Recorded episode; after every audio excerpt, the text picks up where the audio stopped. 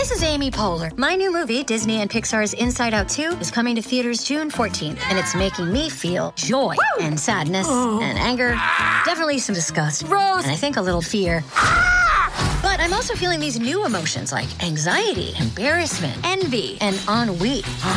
it's what you call the boredom. Okay, that one was weird. It's gonna be the feel everything movie of the summer. Disney and Pixar's Inside Out 2, rated PG. Parental guidance suggested. Only in theaters June 14. Get tickets now. I'm Misty Copeland, and to me, family is caring, it's love, it's stability, and it doesn't have to be the family you're born into. Family can be just the people that you're surrounded by who love and care for you.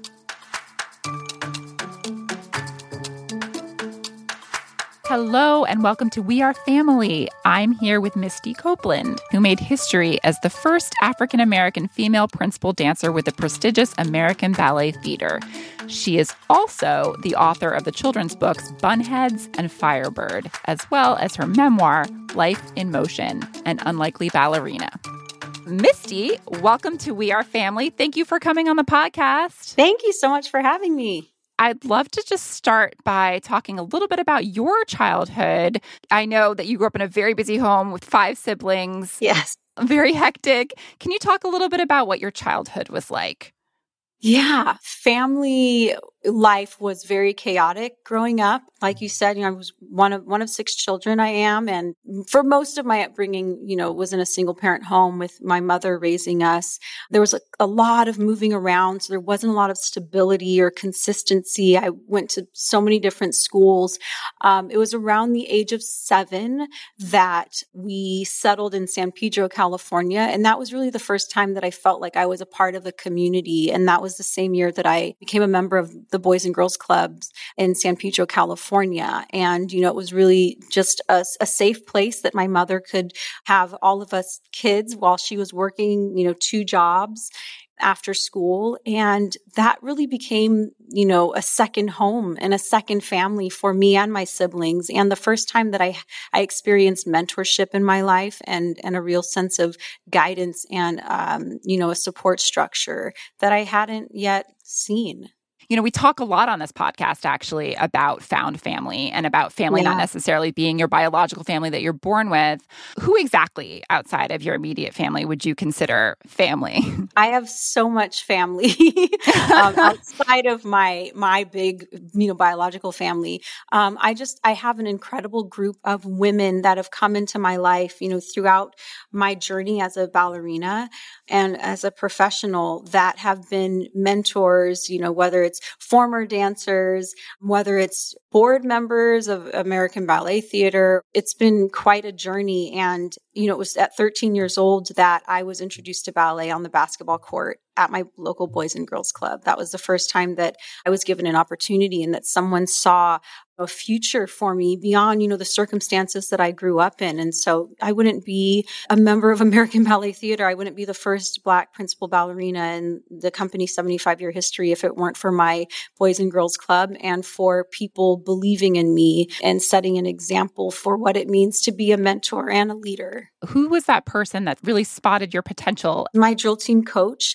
Elizabeth Cantine at my public school, who suggested I take a free ballet class at the Boys and Girls Club. And that was mortifying to me to step outside of my comfort zone. You know, it was already enough for me to join the drill team stepping outside of my comfort zone as such a shy and introverted child. But doing classical ballet, that was just like, absolutely not. I've never heard classical music. It was like a foreign language for me.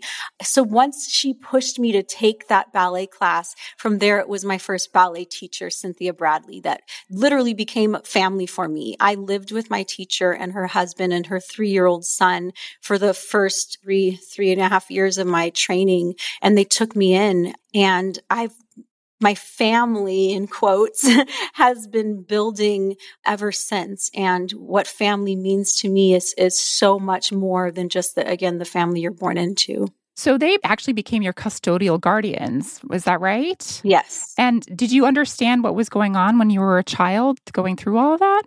I don't think I really understood the nuts and bolts of it all, but I knew that this was the first time that I was a part of something that was bigger than me, that I was doing something that would help me and you know become a better person give me opportunity beyond the circumstances that i grew up in and then this ballet teacher bringing me into her home seeing the potential you know saying that i was a prodigy from the moment that you know i took that first ballet class and giving so much to help me have a brighter future it was something that I still can't really wrap my head around. I speak about it with my husband all the time. Like, would we ever take someone into our home? And, you know, mm-hmm. it's quite a commitment. And it's unbelievable just to think back on the generosity of so many people throughout my life. And so, how different was that family life with them versus what you knew from your mother? And then also, did you, you didn't have much of a relationship with your father, right? No, I grew up you know, really with my mother raising me. I didn't meet my father until I was 23 years old. I grew up in underprivileged communities for most of mm-hmm. my my upbringing and being, you know, a young black girl, it was such a huge shift for me to move in with this white family in, in a suburb. Mm-hmm. I'd never experienced anything like it. I mean, even sitting at a dinner table, sitting down around a table and having a conversation and, you know, being asked how I felt about things and what I wanted for my future. Like this was all so foreign to me. It was a completely different environment from, you know, there was a lot of love in my household, but there was not a lot of structure and stability. And it literally was just a complete flip. But the one thing that kept me feeling like I belonged was ballet. From the moment I entered ballet, I felt like this is what I'm supposed to be doing. This is, this is a, a way for me to voice you know, everything that I've had inside of me for 13 years and not had a, a true way of of articulating myself. And so ballet I think is what kept me from feeling like a complete outsider within that family structure. I mean, they were incredible to me, but still coming from such a different upbringing, it was a mm-hmm. big shock. and so what's your relationship with your mom today? I have a relationship with every woman in my life that has helped to nurture and mentor me. It's been, you know, it was, it was tough back then, you know, for any mother to, I guess in some way give up their child and, you know, to further their future. And it's not the perfect ideal you know family situation but uh, you know i never have had that and i don't look for what's expected or what uh, society tells us a family should be. I'm so proud of the family that I've helped to build around me and the incredible people that have come into my life. You know, my ballet teacher Cynthia is still a part of my life and her family. My drill team coach Elizabeth Cantine, who I call my godmother, is still a part of my life as well. So I feel so blessed to have so much family in my life.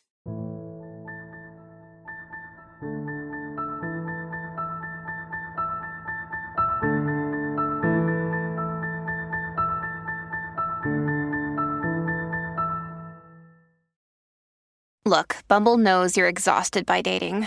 All the must not take yourself too seriously and 6 1 since that matters. And what do I even say other than hey?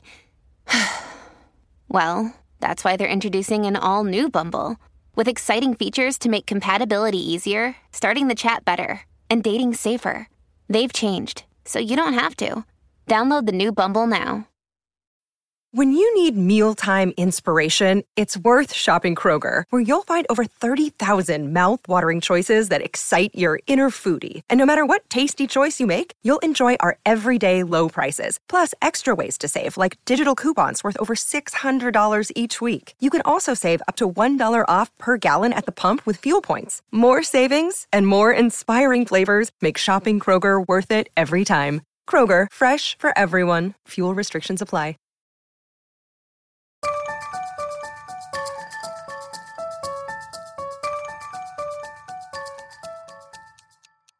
And so, what would you say to other little girls who might not feel like they see themselves in what they want to do or they don't see themselves represented in something like ballet?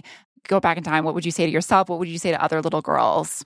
I think it's really important to accept help and support and guidance. I think that's really hard for young people. And you often feel like, you know, you can do it on your own. And if you don't do it on your own, you're a failure.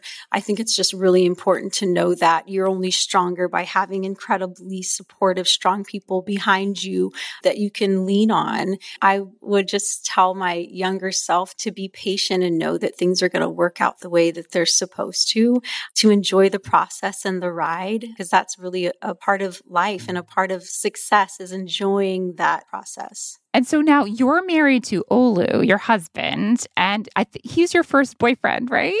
Yeah. I love that. That's so sweet. So I'd love to know like what your relationship with him has taught you about, you know, yourself and your your idea of family. Yeah, I mean, he's been such a huge part of my growth. Meeting him at 21 years old and, you know, having a, my first boyfriend, you know, he instantly became family and became a sense of stability that I'd never really experienced in terms of a male figure in my life. I'm just so fortunate. I can't believe to this day that I found him at such a young age and that, you know, someone who mm-hmm. respected me and the commitment and sacrifices that I was making for my career. It's not often that you can find a partner who understands and will kind of step back and allow you to blossom and grow in your own time. I think that's what's been our strength for us being together for, I don't know, 15 plus years is our mutual respect for each other and allowing for one another to grow as individuals um, as well as, as us as a couple. And so, am I right in hearing that you were introduced by his cousin Taye Diggs? Yes. Can you tell that that story? Oh my gosh. I was 21 years old and just living my best life in Manhattan in New York City out at a club and a man who I did not recognize as Taye Diggs came over to me and said, My cousin wants to meet you. And it was kind of just that was it. Um, he was actually living in Atlanta at the time in law school. So we did long distance for a year when we'd see each other here and there. But yes, it was Taye that introduced us. And that's such a great part of that story. So now you have said before, you've talked a little bit about how you've wanted to possibly settle down and have children. Is parenthood still something you'd like to do? Absolutely. I'm, you know, I'm one of six children. I grew up in a big family and, and I love children. I mean, I wouldn't be a part of the Boys and Girls Clubs if, you know, if that wasn't something that I enjoyed, you know, being surrounded by the next generation who are setting an example for like who we should be. And it's just, it's so beautiful to be around. I mean, even being a part of ballet, I'm constantly surrounded by young people who want to be better than us and make the world a better place. So yes, that is absolutely something that I still want to do. and so because you have a lot of siblings, I think you have a fair few nieces and nephews. Is that right? I, yes, there's a ton of us. and so what kind of aunt are you? Like, what do you like to do? in my mind, I'm the cool aunt. I don't know if that's actually a reality. oh, you, you, gotta be. Come on, you're Misty Copeland. Yes, automatically I'm, cool aunt. I'm the aunt that comes, you know, a couple times a year and spoils them and mm-hmm. and buys them lots of things and takes them out to fancy dinners and stuff like that. so yes, the best aunt ever. That's awesome. You've achieved so much in your life and career above and beyond what many people might have expected from a little girl like you at the age of 13. What's next on the horizon for you? What, what are your hopes for the future of your family? You know, I think that I will forever be a part of dance and a part of ballet in some way, um, whether it's, you know, through the Boys and Girls Clubs and using local community centers to be able to reach out and give other children an opportunity, an opportunity that I have that was not typical in this field.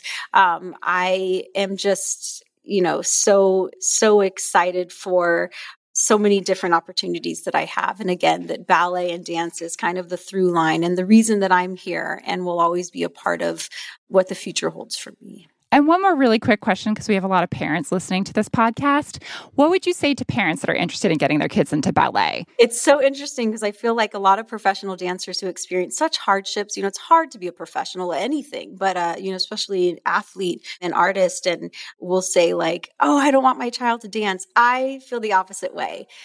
I think that there's so much beautiful possibilities and tools that you will learn by being a part of a sport, by being a part of an art form that you're, you know, kind of awakening these cognitive skills in a way that nothing else can for you. I would say to listen to your child and not force them to do something they don't want to do, but encourage them and nurture them and be a support system for them good. My five year old is in ballet 9 a.m. Saturday morning, so I think I'm doing Amazing. the right thing. We'll see. Misty Copeland, thank you so much for coming on We Are Family. It's been so great to have you. Thank you so much for having me. Thanks so much for listening to my conversation with Misty Copeland. Come back next time when I'll be talking to author, podcaster, and late show host, comedian Samantha Bee, about how she's hoping her wild teenage years don't inspire her own kids to rebel. Spoiler alert, she stole cars. I'm not kidding. Be sure to follow We Are Family on Apple Podcasts, Spotify, or wherever you listen so you don't miss an episode. And we'd love your feedback. If you could rate this podcast and leave us a review, we'd really appreciate it. You can also find us online at parents.com slash We Are Family Podcast. We Are Family is presented by me, Julia Dennison, and produced by Sam Walker. Editing is by Vincent Cacchione, and thanks also to the rest of our production team at Pod People Rachel King, Matt Sav, and Danielle Roth. We'll see you back here next week for more We Are Family.